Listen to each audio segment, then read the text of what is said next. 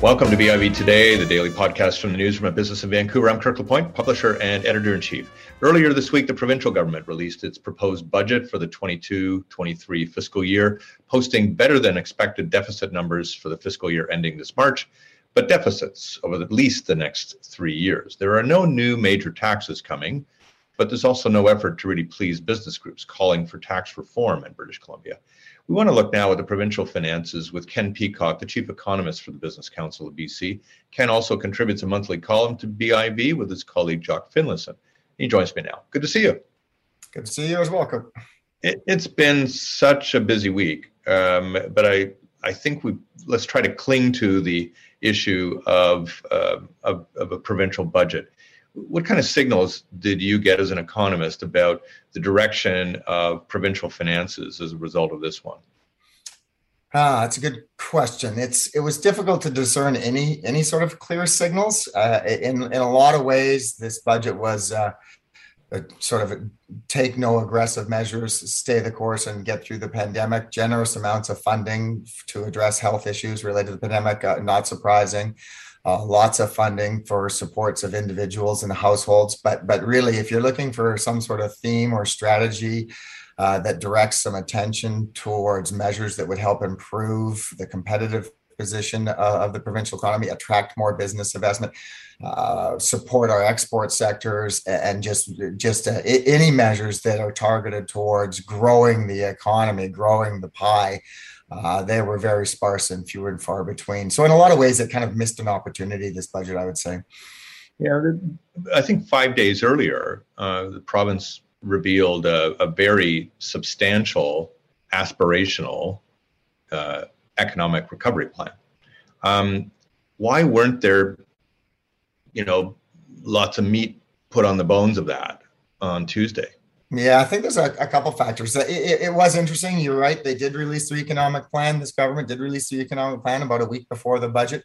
So we fully expected sort of the, the, budget to come in behind that and, and uh, devote more attention to some of the items identified in that economic plan. There was definitely some coordination between the two documents. Part of the challenge was that the economic development plan that the government introduced was kind of more strategic and visionary than um, sort of meat and potatoes economic development. What what might we do to improve BC's competitive position? Uh, and because it was more visionary in nature, some of the more immediate spending measures that we would have liked to seen didn't didn't show up or materialize in in the budget. And I, I would just add the uh, additional comment in that while we were very much pleased to see uh, economic development and uh, the, the need to kind of grow the economic pie in BC show up on the government's radar. Uh, when you start to dig into some of those measures that were contained and purported to be under the rubric or the umbrella of economic development and improving prosperity, uh, a lot of them were not sort of squarely on improving the competitive position and we're more aligned with improving households and and that, that type of thing so uh, even the measures that the government introduced were, softer than we would have hoped for yeah it, the plan itself had more of a support feel than an enabling of growth and prosperity feel to it. Um, is that just something we have to get used to with an NDP government that this is not its forte? Yeah, it's it, there's a few factors. I mean, clearly this government came to power uh, on a platform of uh, you know su- supporting individuals, households, uh, trying to address inequality and, and housing and, and social supports in general. So yes, it's it's a factor of the government. It's also a, a factor of, of the times. I mean, there's a great deal of concern, obviously, and need to address climate change, um, inequality, and, and this pandemic has sort of shifted the landscape as well. So so in addition to the government coming to to power and following through on its agenda of uh, improving social supports. I find I think we find ourselves kind of in this climate and global backdrop and external backdrop that is just sort of adding on and making it even more of a challenge. Governments find themselves uh, more and more in, in need to address these issues, and it seems while that is happening, at least here in this province, the concern about um, you know higher paying jobs which industries are going to drive prosperity where do we have our competitive advantages what industries and what sectors can uh, grow and compete and sell their goods and services into the global marketplace? These types of questions seem to have kind of dropped down in terms of priority for the government. And yet, uh, the inevitability of a lot of the uh, investments that the NDP government wishes to make in individuals and in households uh, comes with a price tag, uh, comes with a price tag that obviously needs some revenue um, to support it. Uh, did you see anything in the budget that uh, hints at where the government feels the revenue can come from in years ahead? Uh, there's certainly the, the, the theme. I mean, if you if you had to identify a theme for economic development and, and where the government thinks opportunities lies, it's definitely in greening and and clean and carbon reduction emissions. That segment and element of the economy. Uh, where we come from and what we're more concerned with, though, is, is just kind of growing and improving the overall picture. Yes, some niche industries, some sectors hold promise uh, to grow, but many of these green segments and green initiatives and greening of the economy are, are smaller in nature.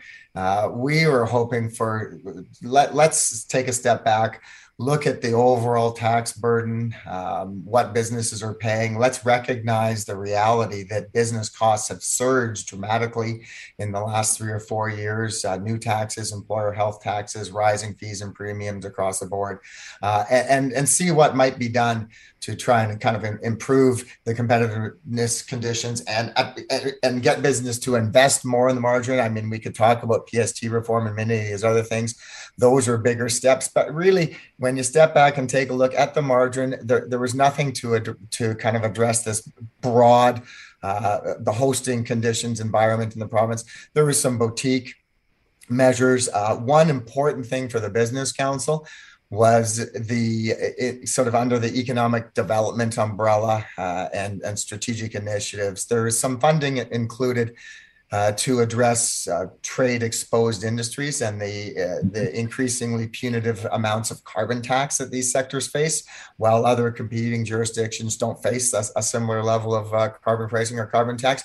So there is some funding in there. I, I, I was a little concerned uh, when I read the details of that, that it won't materialize for a couple more years. Uh, the Business Council, we've been working very, very closely and very, very hard with the provincial government to try and reconcile uh, this this challenge that our exporters find themselves in in the predicament with with the carbon tax. Um, so to us, it's quite a pressing issue because sort of as we speak, capital is flowing to other jurisdictions. The forest sector is not seeing reinvestment. Um, so so there is a need to address this and provide some certainty, but the funding doesn't show up for a couple more years. So that was a bit of a puzzle uh, to, to my mind, at least, Kirk. Yeah, uh, this week uh, our print edition features uh, more than a dozen of the so-called unicorns, the companies uh, that have suddenly shot up and now have uh, valuations of over a billion dollars. You know, as I as I look at these companies, I I wonder like what is going to keep them here, except for perhaps founders that kind of like you know like getting their kids to school, you know, in British Columbia. Um, you know, again, was there anything here you think that um, or uh, that helps you know identify these companies, uh, make them stay put here, and uh, not lose them? Um, or or is this just one of these things where the government's kicking the can down the road and saying, you know, nobody seems to be leaving. We, we don't have any big big losses. Um, therefore, we're not doing anything wrong.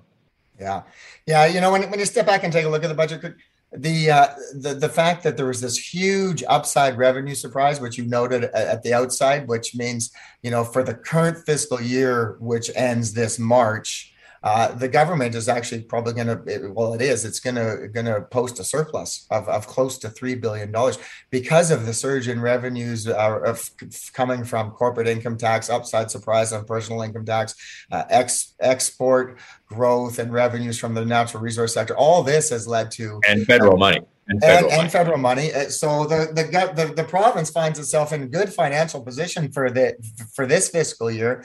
Uh, to, to my mind, there was this opportunity to carry forward that momentum, send a clear signal that uh, that this province is in good fiscal shape, and that they will either be looking to uh, trim taxes and, and, improve the competitive position uh, for these high value uh, sectors and industries in the future. I mean, absolutely. I think you put your finger on an important point. There's something going on in the technology space uh, here in British Columbia. It really is robust. It really is growing. There are unicorns. There's the digital supercluster. Uh, lots going on. So, so where is the strategic initiative to really double down take advantage of that, take advantage of our strong position, and say, hey, we want the world's uh, best and brightest here, and we're going to look to trim top marginal uh, tax rates to try and entice and attract people here, rather than this sort of status quo. We're just going to wait and see uh, what's going to happen with no real uh, signal that this is a place that uh, people want to come and do business and set up operations here in BC. Uh, a, a big opportunity, and I think to a large extent squandered. Yeah. One area that uh, was a pleasant surprise even for the government that it didn't count on. Uh, but if you take a look at it, it makes some sense. Is real estate, right? Like the property transfer taxes were four times more in terms of revenue than the, the government expected in the last year. Um, again, it's a you know it's a golden goose, right? Uh, it's like it's laying eggs. Um, uh, what what do we see happening now, though, because the government again is looking like it wants to keep its fingers very much in that pie around uh, real estate and, and revenue it wants to derive from it. Uh, and yet wants to talk all the time about um, improving affordability in the province. Um, can it do both? Well, well, yeah, the, the affordability challenge, it really, it really is a vexing problem uh, for governments. Uh, here again, this budget, and this this is my my earlier comments about uh, thinking some of the economic development measures that are purported to kind of strengthen and grow the economy. A lot of that funding was on, and directed to exactly what we're talking about uh, housing. So traditionally, housing is more kind of in the realm of social supports, particularly when you're talking low income housing. But this government opted in this budget to put it in the economic development realm which is fine because we do need housing. But uh, but but again, a lot of that economic development when more social supports. Uh, what the government can do. I, this is another budget that is is going to look to to build lower low cost housing, low cost rental housing.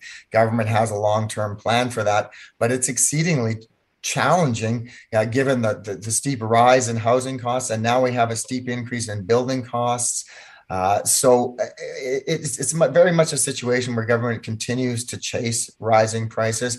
And most of the policies, and this isn't a criticism in any way, because uh, it, it, for the most part, federal and provincial governments are kind of boxed in in this problem. But most of the policies that governments end up introducing to try and help uh, buyers get into the housing market end up exacerbating the problem because it just provides uh, support and funding for more people trying to get into a market where there's a limited supply of housing. Uh, I'm not suggesting that governments really have any other option. They do need to continue to support and try and help lower income people with rental and getting into the housing market. But uh, when you look around the world, Kirk, a lot of these i mean right right around the globe coastal cities like vancouver all face high housing costs so there's a, something going on more at a global level uh, that really is driving up real estate in these coastal gateway cities it's the same problem in toronto so you know on top of that kind of global pressure. We've got local land constraint issues. Uh, so, to my mind, it, it, really is a tough and intractable, intractable problem in many ways. Yeah, and, and you've got a, a, lot of the housing stock picked up by investors. You know, these are not uh, not people that own one home, but many many homes. Um, I want to get uh, as we as we conclude here uh, one a, an initial take here on uh, what the situation in Ukraine uh, has in the way of a potential uh, impact for the British Columbian and Canadian economies in this. what are you uh, what are you projecting here? It, it's pure speculation. It, it, international relations uh, is, outside the realm of my expertise for, for, for sure, well outside my realm of expertise. I, I, am absolutely fixated and and very much concerned, of course, Kirk. This is, to my mind, a very volatile situation that could escalate very, very quickly, and, and any sort of um, war on continental Europe is not at all good for any any economy anywhere in the globe. I mean, who knows what happens to energy prices, more global supply chain disruptions, and then the, the prospect of the of a war actually escalating. I, I, actually can't even comprehend it. What trying to make sense.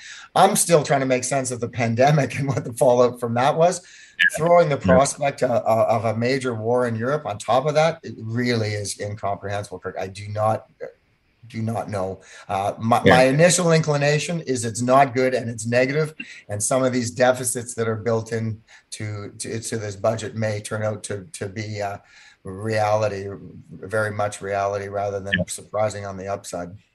Well, I remember two years ago with the contingencies that were being put put aside, and the finance minister at the time didn't even have a plan for COVID, uh, and that was only two years ago.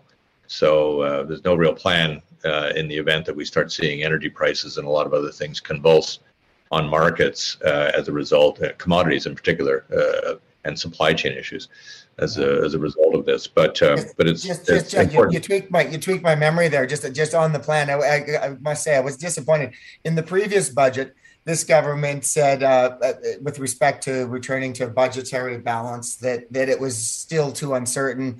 The pandemic and the path of the pandemic was uh, was unclear, so it didn't commit to any sort of formal framework or plan for returning to balance. But it did commit to saying next year, which is this budget, it would identify a plan while we come to this budget, and there is no sort of tangible plan to get no. to get back to balance. And in fact, the, the, the plan is quite the opposite. It, it builds builds in deficits over over the budget horizon, which is yeah. precisely the opposite of what it signaled last year. And again, missed opportunity to send a good, strong signal to investors in global markets that we are in strong. We, we, we could talk about this for quite some time, but I was also uh, uh, struck by the fact that uh, uh they lifted the penalty on cabinet minister salaries when they exceeded their budgets. you were getting a 10% reduction in your salary if you exceeded your budget. Well, that went out the window on Tuesday. So yeah, and that's like just, an, and it's just another signal that that this this kind of notion of returning to balance over the medium term is kind of fade, fading away as a as a guiding principle for this government. Yeah. Feels like a bit of a losing battle right now. Um, always good to talk to you, Ken. I really appreciate your help today and contributions to BIV with uh, with the writing you and Jock do every month for us. Uh, thanks for your time. Thank you. Thanks for having me on. Ken Peacock is the chief economist at Business Council of British Columbia. I'm Kirk LaPointe, publisher and editor in chief at BIV. Thanks a lot for watching.